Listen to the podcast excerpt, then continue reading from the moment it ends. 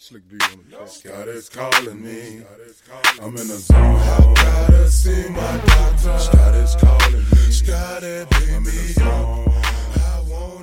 What's up, y'all? You're listening to the Extra Point College Football Podcast. I'm your host, Jacob Karnes, joined as always by my co host, Daniel Hammock. And first things first, Daniel, we're going to talk obviously the, the JT Daniels transfer before we dive into the 2020 XPR, the Extra Point rankings. Uh, but Daniel, how's your week been, man? Man, it's been good. Um, really good. Just getting used to some of this uh, summer weather here in Georgia. Um, it has shifted now from spring to summer, and so getting used to that. With that, recruiting starting to heat up, and um, you know, obviously getting some good news with some of these uh, teams getting scheduled to come back soon, and players getting back on campus. So, you know, all around, um, very good over here. Very excited about what's to come. I'm getting more and more hopeful that college football is going to happen on time. Fans in the stands are not. Most of the games I'll watch from the TV, so that really doesn't affect me. but um, yeah, I'm getting more and more more and more hopeful that we're going to have college football. Biggest news this week that we got to talk about is Georgia getting JT Daniels. I mean, nobody saw this coming. you sent me an article. Was it was it Wednesday when it went down? Yeah, I sent you an article and said, "What, what is going on? This does not, you know, it's it's one of those that's just out of left field. I mean, you know, we talked a couple weeks ago about the quarterbacks that are in the transfer portal, um, and the ones that have, you know, committed. This is obviously the one that was the highest rated and also had not determined where they were going. And we speculated a little bit about Tennessee, which is some stuff we had heard, uh, just the connection there with Tee Martin. Um, but other than that, there was really not a whole lot to to point to um, with any certainty, and nothing had really come out. But my goodness, it kind of materialized all of a sudden, and he's on his way to Athens. Um, to well, at least what we think right now is, you know, at least at this point, be eligible in 2021 and 2022. But um, I'm sure he's applying for that eligibility waiver. He already had to sit out last year with the injury, um, so could be eligible this year. I know he's he does have to apply for the waiver though, so that is part of the process. So we'll see how that yields itself. Uh, I would think, which I think he'd probably agree, that the NCAA is probably going to choose to be more liberal about this and approve Right. players due to the seeming inevitable legislation coming down next year where there's going to be um, you know the one-time transfer rule so uh, i would i would think the odds are in uh, jt's favor uh, the fact that he may be immediately eligible. So let's i guess assume that that's the case and that he is immediately eligible. What do you think this does to georgia and to their um, their pursuit of uh, a championship and just their overall stance in the SEC and I guess the nation. What do you think, Jacob? I have a few thoughts. So, one, it's been abundantly evident recently in college football that you got to have a deep quarterback room, just like every other position. Problem is with quarterback, especially with the way the transfer portal is gone, when you have a talented quarterback sitting behind somebody, they're going to transfer elsewhere. And we've seen that even at the University of Georgia, where Justin Fields sat behind Jake Fromm and transferred elsewhere. So, but we've seen in the playoff, backup quarterbacks have to lead their team um, in the playoff. I mean, you saw it the first ever playoff with Cardale Jones, third string quarterback, leading Ohio State to a national championship. Um, it didn't happen this past year, but 2018 uh, in the playoff, you had, um, oh goodness. Well, I mean, Jalen Hurts had to come in and help Alabama get to the playoff In the SEC in championship. the SC championship. He was in the playoff two years ago. Clemson. Uh, I mean, even in that season, you saw Chase Brice had to come in and save Clemson before the national championship. Right. Um, but you know, you, you see the importance of having a good backup quarterback. So if anything, this adds a ton of depth to Georgia's quarterback room with experience because you have Jamie Newman who's a three-year starter. You have JT Daniels now who's a one-year starter. If he's eligible this year, like I think it gives Georgia this may be a reach. This could give them the best quarterback room in the country because you've got former five star JT Daniels. You got Jamie Newman, who was a three star, but we've seen his performance in the field has been tremendously better. And a redshirt freshman to the four star and a true freshman to four star quarterback, and D'Wan Mathis and Carson Beck. So I don't think that's a huge reach to say Georgia has. I mean, they definitely have one of the best quarterback rooms in the country. You could argue for Alabama and Clemson because uh, they're you know they've got some five star backups that are true freshmen, but with the experience Georgia brings, I think you you know you could argue one of the best quarterback rooms in the country. And then lastly, I, you know, and I'll throw this back to you. If JT Daniels is immediately eligible, who would you choose to be your starting quarterback for Georgia this year? Is a is a great question, and honestly, this is the conversation that needs to happen where it's, you know, Kirby is gonna his he's all about competition and you know you could say what you will about who if he chose the right guy this time or that time or whatever it is he's letting the players play and for the best player you know to play and lead you also got to think you know um, I, I, guess I'll, I'll answer the question first and then kind of get into it but i think jamie newman at his stage would still end up being the starter uh, my hunch i think also just the timing of everything this more certainty around him. The but just the fact that he's been at least, you know, studying the offense, whether or not he's been able to practice on field with with anybody to great lengths. Um, I, I do. I would obviously lean lean Newman's way. There's also something to be said about a contract year. JT Daniels, if if eligible, still has three potential um, years remaining of eligibility versus Newman, who he came here for his one shot to to play at a major uh, program on a major stage, tr- you know, attempt to go to a college football playoff and then head off to the league. So I think that you know between the two, the one that has more pressure on him obviously is Newman, and um, I, I, just I, I, would if I was a betting man on it, I would bet Newman uh, to win the job. But what this does is you know what you're talking about, obviously a deep room, but you also have just you finally have an elite backup for Newman that has um, starting experience. That's just invaluable. And um, what it does for Georgia next year, which you know we can mention for a minute, is going into next year after Newman's gone, you've got a, a proven guy and JT Daniels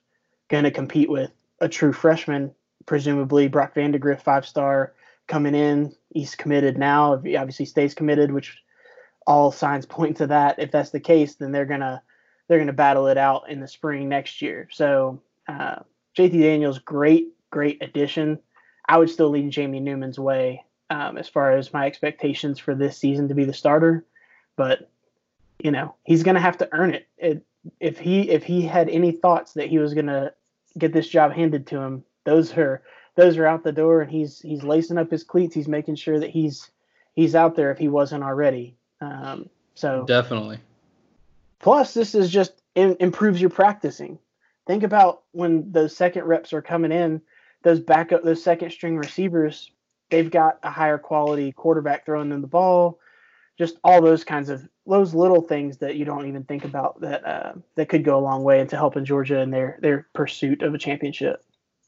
And I think it's the right call. I think Newman still starts. Uh, you know, he, he was able to get in uh, in January, and so I know they didn't get spring practice in, but he's been able to be around the team, been able to be around the coaches, has studied the playbook presumably. Um, but I read I read this week, uh, Brent Rollins of Pro Football Focus said, you know, if anything, this takes the governor off off of the quarterback run game for Georgia, because you don't have to worry about if Newman goes down that you have an incapable backup coming in, like you had to worry about last year with Georgia. And yeah. so, um, you know, it was protect Fromm at all costs. And, you know, Georgia has a great offensive line. They were able to do that. But this year, you know, Newman has that running ability. I think it's full sin for, for Newman running the football. Uh, but, I mean, here's a storyline for you that I think Georgia fans would enjoy is that week three in Tuscaloosa, Newman goes down at halftime with an injury, and JT Daniels comes in and beats Alabama in a comeback. So, uh, I think that would be a storyline for the ages for dog fans. yeah.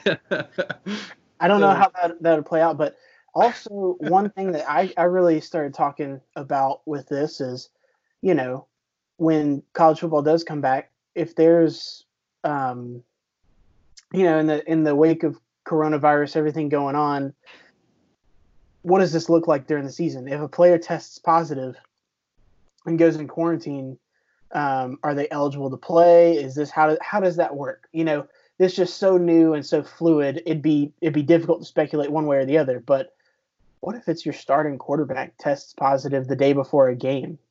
I mean, in addition to that being stressful, even if you have a capable backup, imagine if you don't have a capable backup. So those kinds of things come into play where you got to have the next guy ready uh, to go, no matter you know what position it is. So um, just super valuable to have him. He is coming off a knee injury, so if you if you also had those questions, uh, you know, it looks like is is ACL, so he sh- he should be you know he's cleared for for playing and stuff like that. But if you know get a couple games under his belt, get a couple hits, uh, you know, you're not going to hit in practice, that kind of thing. So um, from that perspective, I'd also lean lean Newman as well. But uh, nonetheless, Newman has to come out for a play. You're not worried if you send JT Daniels into a game for a little bit um, here and there. So definitely.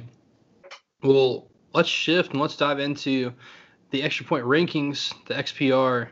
Uh, we have our post spring edition um, updated from last season a little bit. So now uh, max total points is out of 100.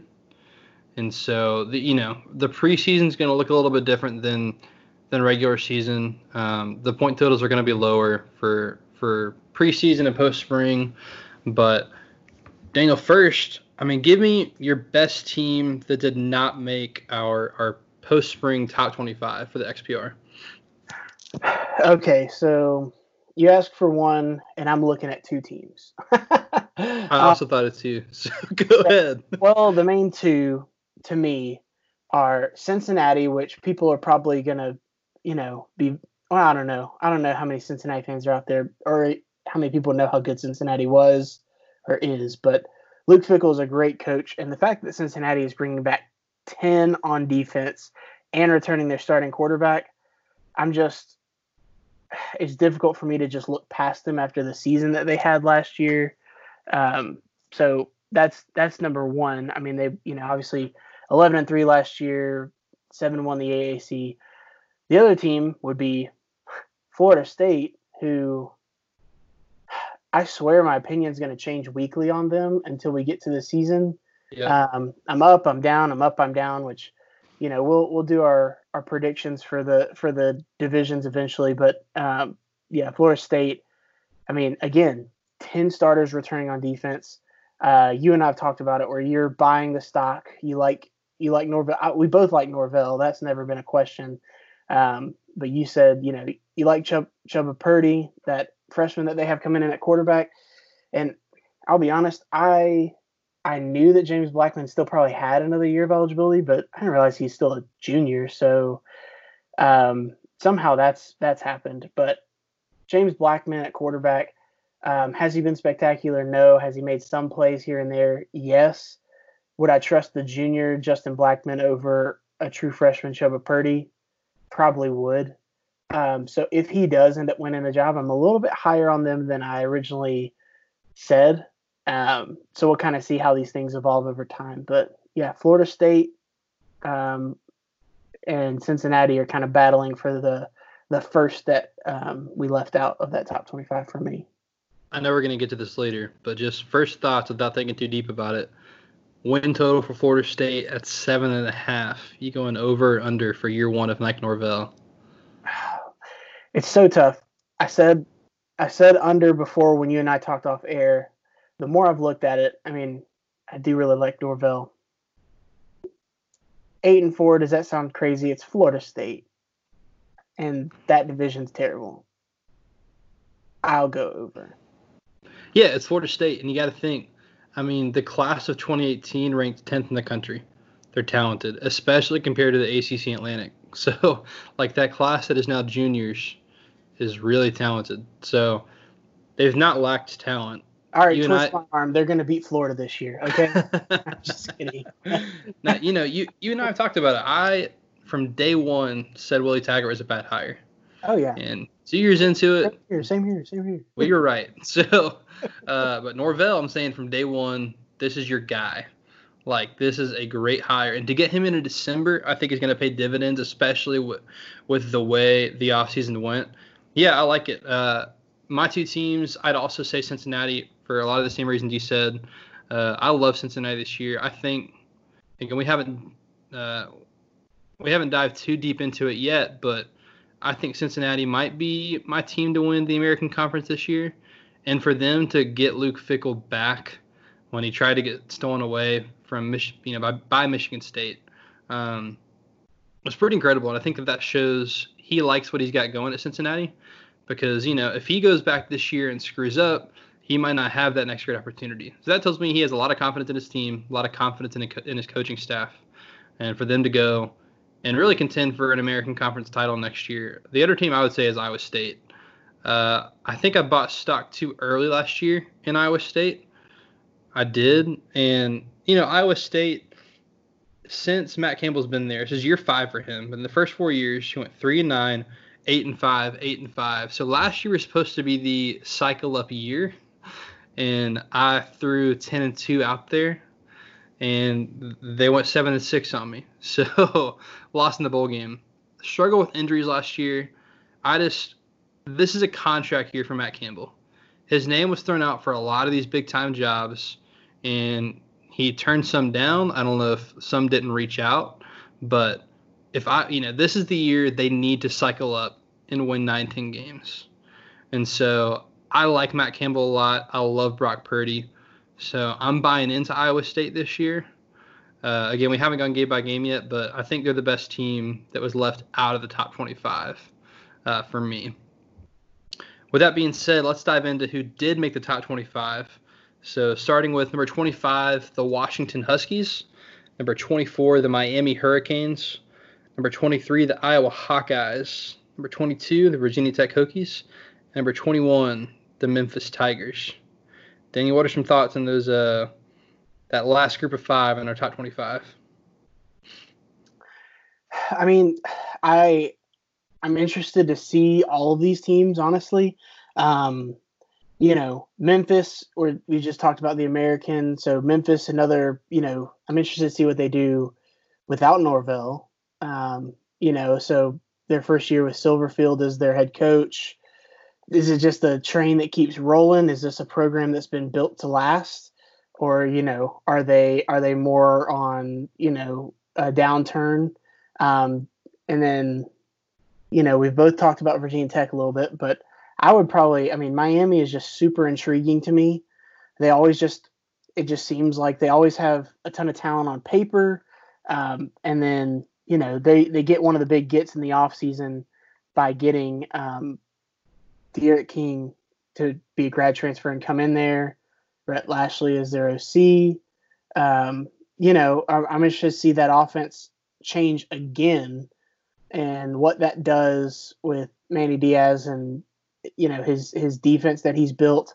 Um, they're replacing some players. We talked about Quincy Roche uh, at, at D end coming in, uh, and they've just got I don't know. I think they've got a pretty good pass rush. So if they turned into a team that spreads you out, scores a bunch of points, and then you know I, I'm almost thinking, what if they turn into like a Big Twelve type of a team in the ACC Coastal? What's that going to do to that conference or to that division? I mean, I don't know. They, I think their ceiling is ten and two, but I think they could go seven and five.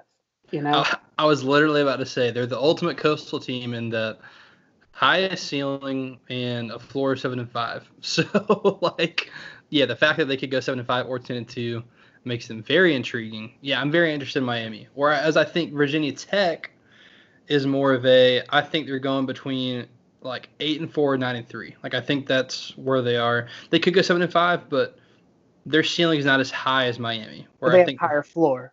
Right. Right. Right. And so, uh, yeah, Miami is the wild card because I think Manny, Manny Diaz is a great hire. Uh, I mean, their win total set pretty high. Man, I just, Yeah, Miami. You and I have uh, talked off air about Miami, and we'll have to save some of that talk for when we record our ACC Coastal podcast here in a couple weeks. But I think I'm a little bit lower on Miami than you are.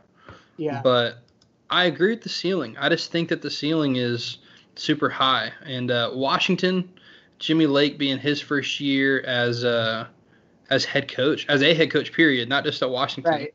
But Jimmy Lake, man, he uh, he has been at Washington for five years, and before that, he was with um, Chris Petersen at Boise State, and their defensive coordinator, who's taken over for uh, Jimmy Lake, was at Boise State from 06 to 13, and then has been at Washington since Chris Petersen's been there. And so, chemistry wise, like Washington's not going anywhere. I think they're still the second best team in the Pac 12 North. I think they can still, you know, I think they're 8 and 4 to 10 and 2 in that range. Like, I think high floor still. I don't think the turnover, you know, from Chris Petersen to Jimmy Lake is going to be like, you know, he didn't get fired. Chris Petersen retired and stepped away. So, Washington's not in a bad place. Um, Iowa is Iowa. They are a perennial top 20 team, and they're going to beat somebody they shouldn't. And then, yeah, Memphis, you know, probably should be the favorite in the American this year, even despite losing Mike Norvell. Um, but yeah, I like this group right here. Well, with that, we can go to the to the next little group, um, the next bunch of five there. Um, so we'll just go. I'll count backwards, I guess, from 20, which 20 is Tennessee Volunteers, number 19, Oklahoma State, uh, 18, Minnesota, 17, North Carolina, and 16, Michigan Wolverines. Um, this is just a nice little meaty pack, too. Uh, what do you think about this group, Jacob? There's three teams that we've talked about that were we are higher on that they are ranked right here, and that is North Carolina, Minnesota, and Oklahoma State. Uh, you and I have talked about that. I think Oklahoma State can really shake things up in the Big 12 this year. I think this is the most open the Big 12 has been in four years. Right. And so, like Texas, Oklahoma State, Iowa State, Oklahoma, I think any of those four teams could win the Big 12 this year. And so, for Oklahoma State to uh, return the talent that they return, they're going to be very intriguing to watch this year. Minnesota, um, I love Tanner Morgan. I love Tanner Morgan at quarterback. Rashod Bateman at receiver. We talked about PJ Fleck being a rah rah guy, but obviously he's improved the culture. The floor at Minnesota has been raised. Last year they had the hot start and couldn't quite get over the hump to win um, the Big Ten West. I think this is a year where they could go and win the Big Ten West. And the North Carolina is going to be the favorite to win the ACC Coastal we're probably going to pick them to win the ACC Coastal too. Like there's there's good reason they're favored to win the Coastal. Unlike when Michigan, next excuse me, unlike when Nebraska was favored to win the Big Ten West uh, last year. But yeah, they're eight, North Carolina will be the ACC Coastal favorite for good reason. So uh, Michigan is Michigan. You know, in Tennessee, I think this is another cycle up year for Jeremy Pruitt. So I think this is your your eight and four, nine and three year for Tennessee. Yeah, and one of the things about Tennessee, if we just talk, uh, you know, about it from last year, you know, they lost to Georgia State, they lost to BYU early in the season. They finished the year so strong. I mean, if they win those games, you're talking about a potential nine-win team, and they could improve this year. And you know, I just I I expect them to improve. Uh, we'll see. You know, quarterback wise, what ends up happening I know everybody talks about quarterback. Uh, we really, I promise you, we try not to to go overboard with that. Um, they're going to have one of the best offensive lines in in the SEC and also the nation.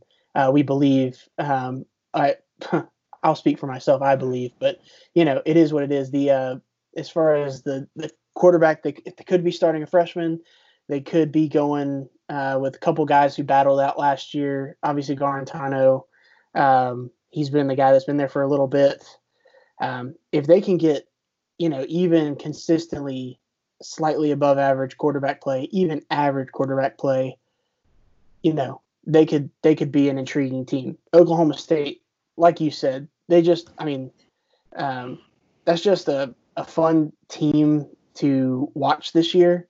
Um, and I, you know, why not them as far as in the Big 12? Other than you know this, they're not the type of team that can sustain winning the Big 12 year in year out. That's Oklahoma. That's eventually a Texas if they get back, allegedly. Um, those are those types of teams. Oklahoma State, though, they are definitely the type that can cycle up and win it one year every 10 years, you know, and this could be that year. and I, I hate to seem so, you know, if it's even morbid to say it that way, but Oklahoma State, that could be it. Minnesota, they're going to be fun. But hey, I just want to talk for just a second about North Carolina. All right. We'll obviously break it down, but there's a reason that they're the favorite um, in that area, in, the, in that uh, division. And yes, a lot of it is Sam Howell, and he had a better year than I even realized with, you know, 38 touchdowns, seven picks, uh, 3,600 yards. But guys, they're returning 10 offensive starters, 10 offensive starters, and seven defensive starters.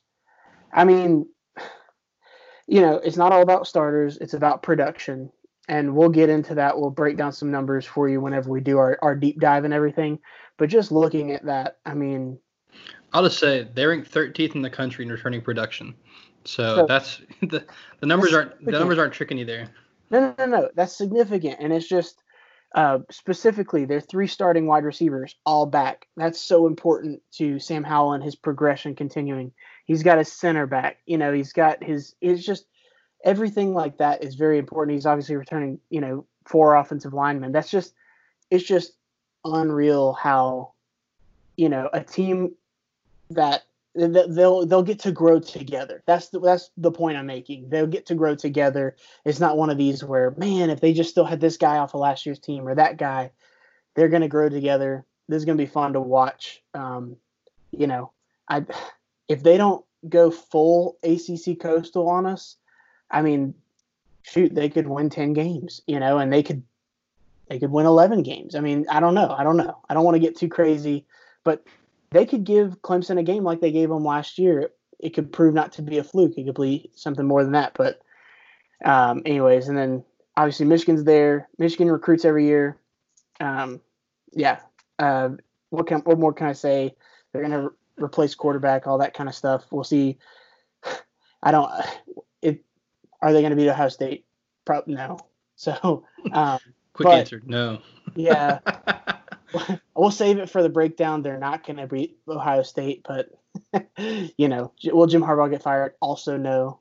Um, anyways, let me give you a let me give you two games that involves two of these teams in week two. Um, I'm not gonna say win or lose. I'm gonna give you a point spread. All right, week two, Tennessee plays at Oklahoma, and given Tennessee ten points, who are you taking there against the spread? It's at Oklahoma. Tennessee gets 10. Oh. Can I ask you one question? Yeah. Let's let's pretend that you can answer this for me. Who is Tennessee's starting quarterback? Is it Harrison Bailey or Jarrett Guarantano or Brian Maurer? Hmm. Uh. Uh. Just for the sake Gar- of this, Guarantano. Guarantano. It's week two on the road. Week two on the road. True freshman at Oklahoma. Guarantano I'll take Tennessee in the 10. All right. And then North Carolina plays Auburn in Mercedes-Benz Stadium week two. Uh, I'll give Carolina seven. Carolina gets seven points against Auburn.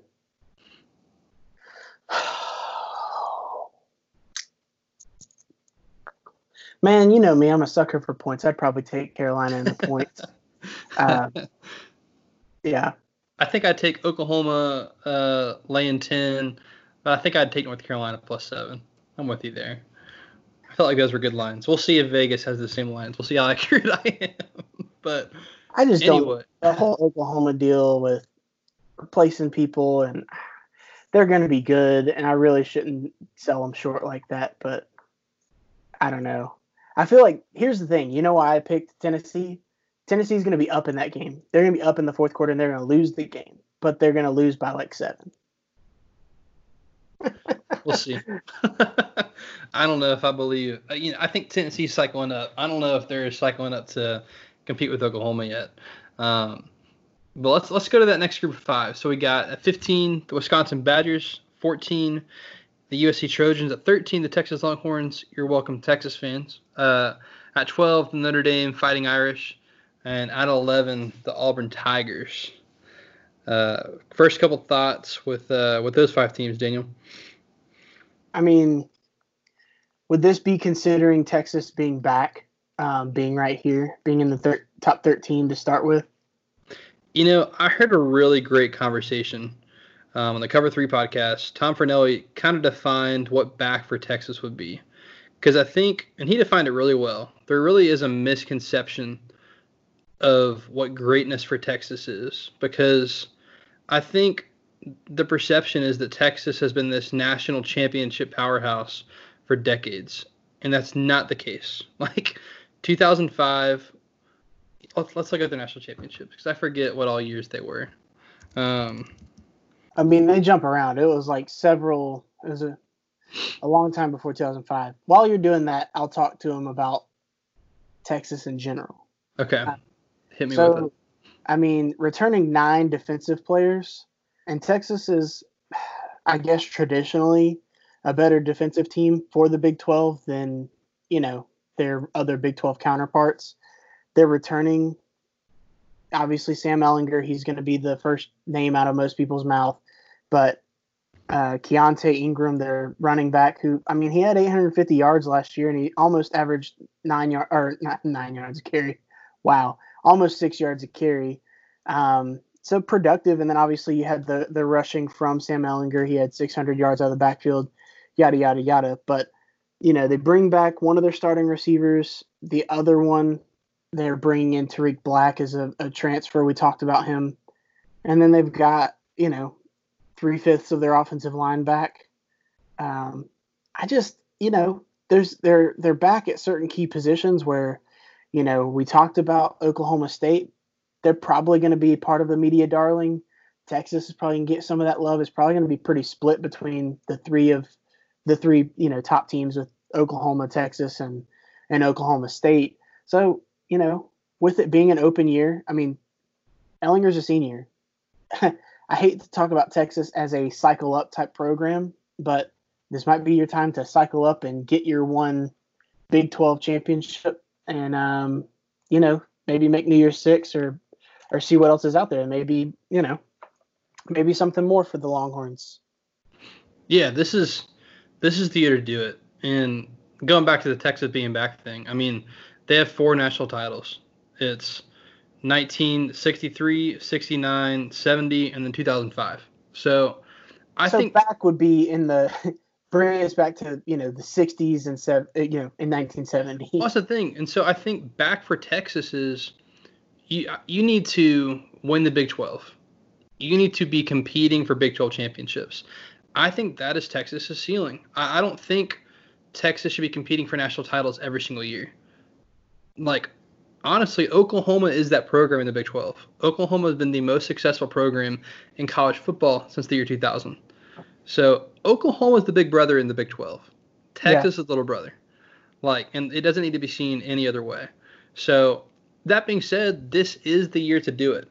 Uh, Texas has beaten Oklahoma. They play really well against good teams. You know, Tom Herman as an underdog is a principal play, but they also skirt past Kansas. So, like, can you turn it on for every game? That's the question I have for Texas.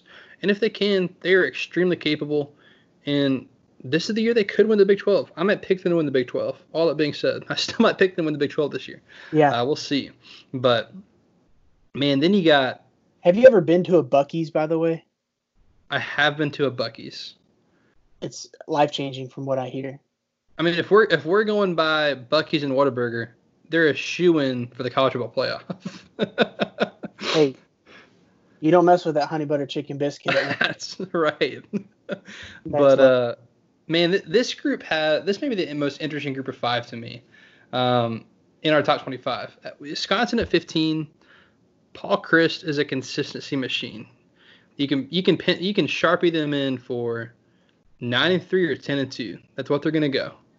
Like I don't, I'm not looking at their schedule, but they're going nine and three or ten and two. So that's what's going to Yeah. happen with Paul Chryst. Yeah, I don't have to look at it either. I know that that's They could go 11 to 1, but like their their floor is 9 and 3.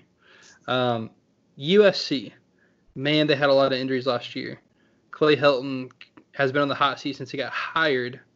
Could this be the year they cycle up and win the Pac 12 again? Because, in case we forgot, he's done that at USC. Clay Helton's won the Pac 12 at USC. So it's not crazy to think that a team as talented as USC could win the Pac 12.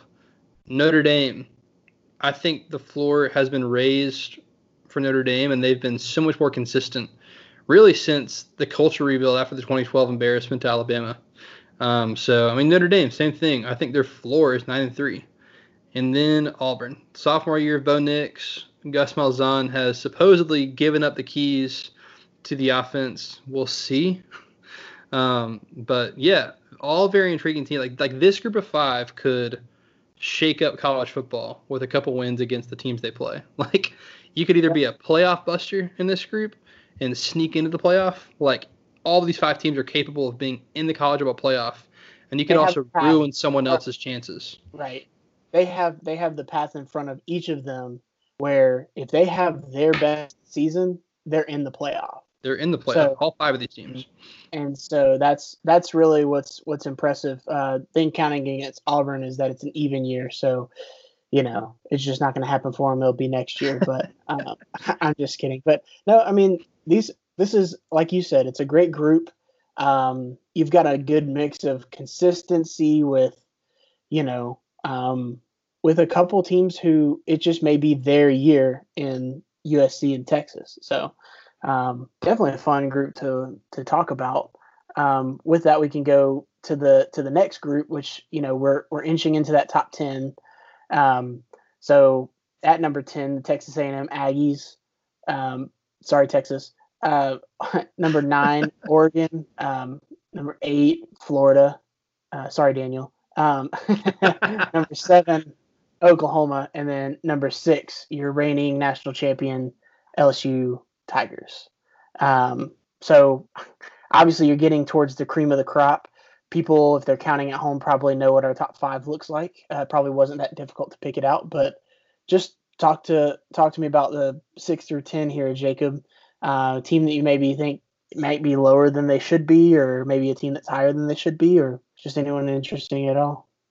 So I don't, I don't want to get too much into the, the top five yet, but I think that we have three teams in this grouping that a lot of places have in the top five. It's LSU, Oklahoma, and Oregon.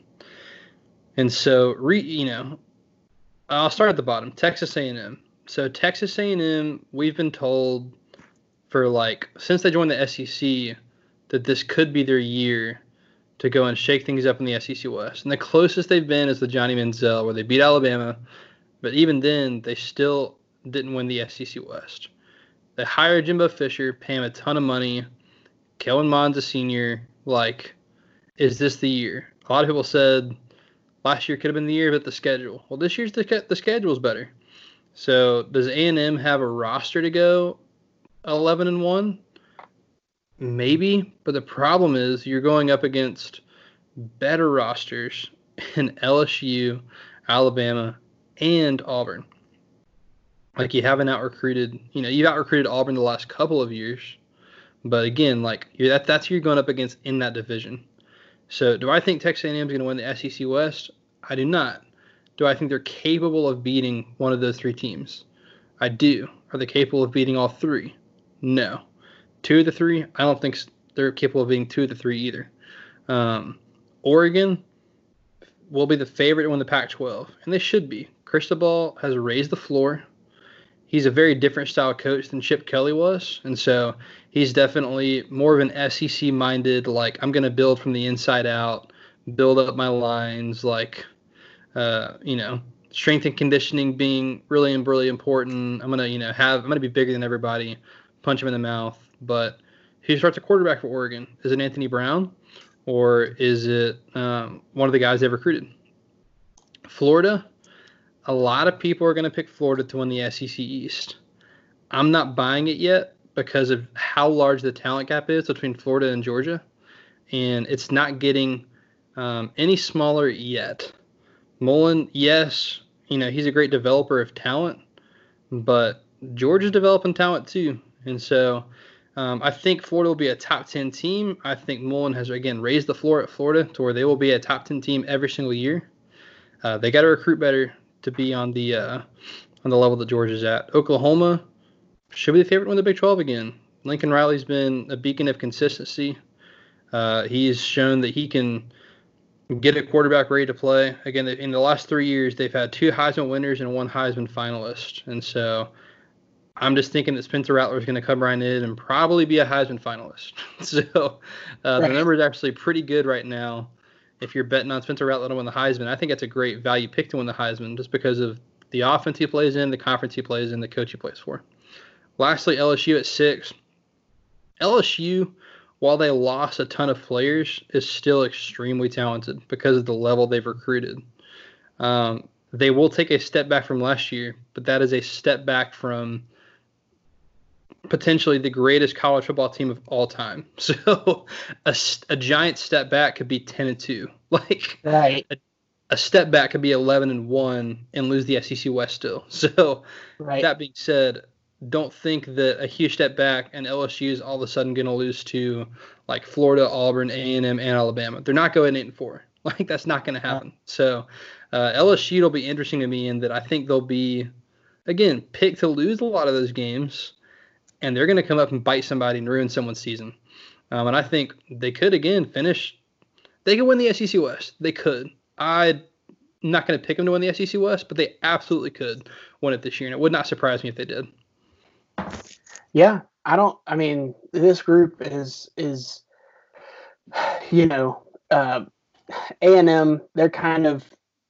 We'll we'll see we'll see what A and M brings to the table. I think Florida um, you know, Florida, they're returning some players, but they're not. I mean, they, they bring their quarterback back uh, in Kyle Trask as a senior. Obviously, that's going to be the one everybody talks about. Kyle Pitts is a, a great tight end that they have. Um, and then they have a few of their offensive linemen coming back. They only have five guys from the defense coming back.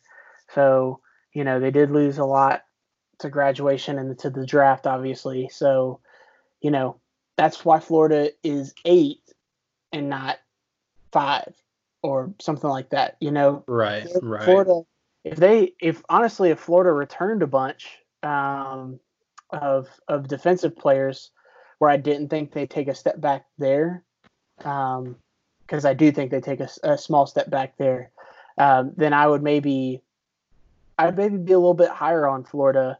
Um, you know, because Kyle Trask being back, I'd expect them to take a, a step forward on offense, but a step forward on offense and a step back on defense, I think they're going to probably tread water about the same place that they were. And like you said, they're not closing the talent gap on Georgia um, just because the the recruiting hasn't quite been there. Oklahoma, um, I am interested to see because you know they've got several starters returning on offense and defense, eight on offense, nine on defense. Um, you know, with that being said, it's like, well, you return nine starters to a crappy defense. Is it better? Are they better than they were last year? I would hope so. I think they would be. Um, you know, are, are, you counting on the offensive, you know, offensive production around Spencer Rattler to be, you know, what it's always been? Are you expecting Spencer Rattler to raise the level of players around him? He could. He's it's just an unknown. It's one of those things where we don't know what they're going to do. Um, if I had to put money on it, I would think that they're probably going to be the best team in the in the Big 12 just because year in year out they are. Um, but we'll have to see. I mean, I do think that them having Kennedy Brooks back at running back, um, he he was their he's not their leading rusher from he's their leading returning rusher. Jalen Hurts actually led their team in rushing last year, but six and a half yards a carry uh, for him, and then um, Rhamondre Stevenson I mean, eight yards a carry last year. So, uh, does that production stay there with Spencer Rattler rather rather than uh, Jalen Hurts or you know the previous year, obviously with Kyler Murray? I don't know how much of a running threat Rattler is, and is that going to change the offense too much for Oklahoma? But um, yeah, like you said, LSU is definitely no no disrespect to LSU. A reigning champion usually is always going to be in the top four But with just the sheer amount that they lost to the NFL, these are all great players, and they're going to replenish with more great players. That's why we said six. We didn't say 10 or 12 or something stupid. They're going to be a good team again. Um, and I think we're both Mario Cristobal guys as far as the, the Oregon Ducks go. Um, he's definitely bringing like a an attitude to the to the Pac-12, and I, you know, I think he's he's going to be there to stay for a while, and uh, should be uh, should be at the top of that conference for a while. Yeah, they should. And let's talk about the last five, or top five. Uh, five, the Penn State Nittany Lions. Four, the Georgia Bulldogs. Three, the Ohio State Buckeyes. Two, the Clemson Tigers. And number one, the Alabama Crimson Tide. And I will say, again, our, our the way our, our system works, a lot of what this goes into is talent. And Alabama will have the most talented team in the country um, this year, just purely based off of like the players they've recruited. And so Alabama and Georgia. And so on, on your and I's, you know, both of our rankings, we had Clemson one and Ohio State at two, and Alabama at three. Um, but you know, the way we built the system, one SP Plus Bill Connelly system has them at number one in the country, and then they've out recruited both Clemson and Ohio State. And so it was by, you know, they beat Clemson by one point. They had 88.5 in the XPR. Clemson had 87.5. Um, yeah, our top five. I think the surprise there might be Penn State. Uh, give me your thoughts on the top five. Well, um, you know, a lot of usual suspects here. Um, and then, you know, obviously in the top five, you have two SEC schools and two Big Ten schools. So really showing conference um, power and where kind of the balance and the power is shifted in in the country. Um, that's what my my first you know take is on it.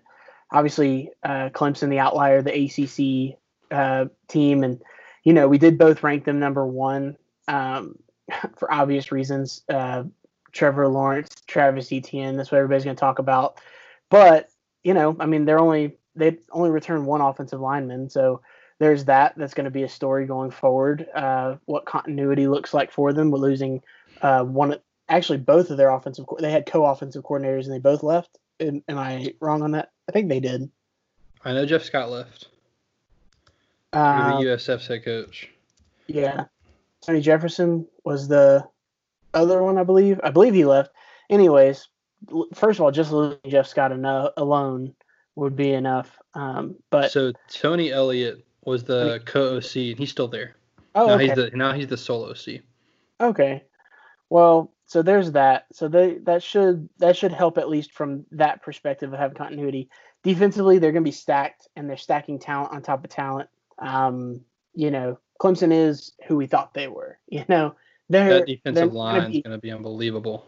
Yeah. Well, the fact that Bryan Bresee and Myles Murphy are coming in and not starting, at least projected wise, I mean, that tells you everything you need to know right there. Those are two of the top five players in the country last year in recruiting. So, um, Clemson's going to roll through their schedule to a point, um, and we'll see. We'll see how that materializes down the stretch. Will they lose the game in the regular season? Will this be their third straight undefeated regular season? I don't know. Um, we'll definitely break that down more as we go. But um, Ohio State, Penn State. I mean, how fun is that game going to be later in the season? The fact that they play each other, the fact that Georgia and Alabama have a scheduled game in September this year. I mean, you know, what's what's better than a top five than a top five that plays each other for the most part. So this is going to be a, a fun ride. The top five that plays each other minus Clemson because they play in the ACC. So yeah, yeah Ohio State and Penn State are going to play each other. It's going to be a whiteout in uh, at Penn State. That'll be awesome. The fact that Georgia plays Alabama in week three with a lot of question, not a lot of question marks, quarterback question marks on both teams, and the A, who's going to start, and uh, and then who's going to play, and B, what's it going to be like? Because I think you know Jamie Newman, his performance at Wake Forest speaks for itself. I think people have questioned um, his performance against big teams, but no, nobody is recruiting at the level of Alabama, Clemson, Ohio State, and Georgia. They they're in a tier of their own when it comes to recruiting. Um, Clemson just joined that group. You know, we talked about Clemson outperformed their talent and then got the talent. So, you know, now it's going to be an even scarier version of Clemson because now they've got the talent to match everybody else. Like before, you know, like we they've had you know classes finishing eight nine. Now they've got classes finishing in the top three. So they've won national championships with those eight nine classes. Now they've got top three recruiting class. So what's that going to look like for the rest of the ACC? And then yeah, Georgia and Alabama playing in week three. That'll be unbelievable. I mean, Georgia and Bama will probably be favored to win their divisions respectively, um, for the most part. And then Penn State, Penn State to me is the biggest wild card because if they win that game against Ohio State, they have a one game buffer. And so they win that game. I mean, you and I have talked off air. I think if a team is getting two teams into the playoff this year, it's the Big Ten. And the way that happens is Penn State wins that game and they win the Big Ten, and Ohio State has that as their only blemish, and they get into the playoff. I think the SEC could. If they did, I don't think it's Alabama and Georgia because that means they would have, you know, potentially played each other twice already. Right. They wouldn't both get in at that point. If it did happen, I could see, you know, Georgia beating Alabama at Tuscaloosa, Alabama winning the rematch, and then Florida sitting there at 11 and 1 and sneaks in. Something like or that, or LSU. Or yeah. Auburn. Yeah. So I think that could happen as well. But I like our top five. I think it'll be interesting to play to see how it plays out this season. Alabama, the biggest question mark being quarterback. Obviously, you're going to take a step back from Tua, but you know Tua is a historic quarterback for Alabama but the defense is going to take a step forward. It's still Alabama, and so it's not like you have someone completely incapable at quarterback. They're going to have a good quarterback, no matter who starts, whether it's Mac Jones or uh, Bryce Young. They're not going to be Tua, but they're going to be great. so, yeah, I think Alabama. Again, I think a lot of people are going to have Clemson at one and two, and then we to be sitting here at the end of the season with Alabama as the best team in the country. So, it's going to be a fun season, man. And next week we're going to start going into, you know, looking at win totals, predicting teams' records. We'll start with a group of five. We've picked out a handful of group of five teams, and then we'll talk Notre Dame and BYU as well next week. Any final thoughts? I'm excited. Let's do this. Let's do it. Well, that'll do it for this edition of the Extra Point. You can follow him on Twitter at Deep South Daniel. You can follow me on Twitter at Jacob Karnes. We'll see you next week.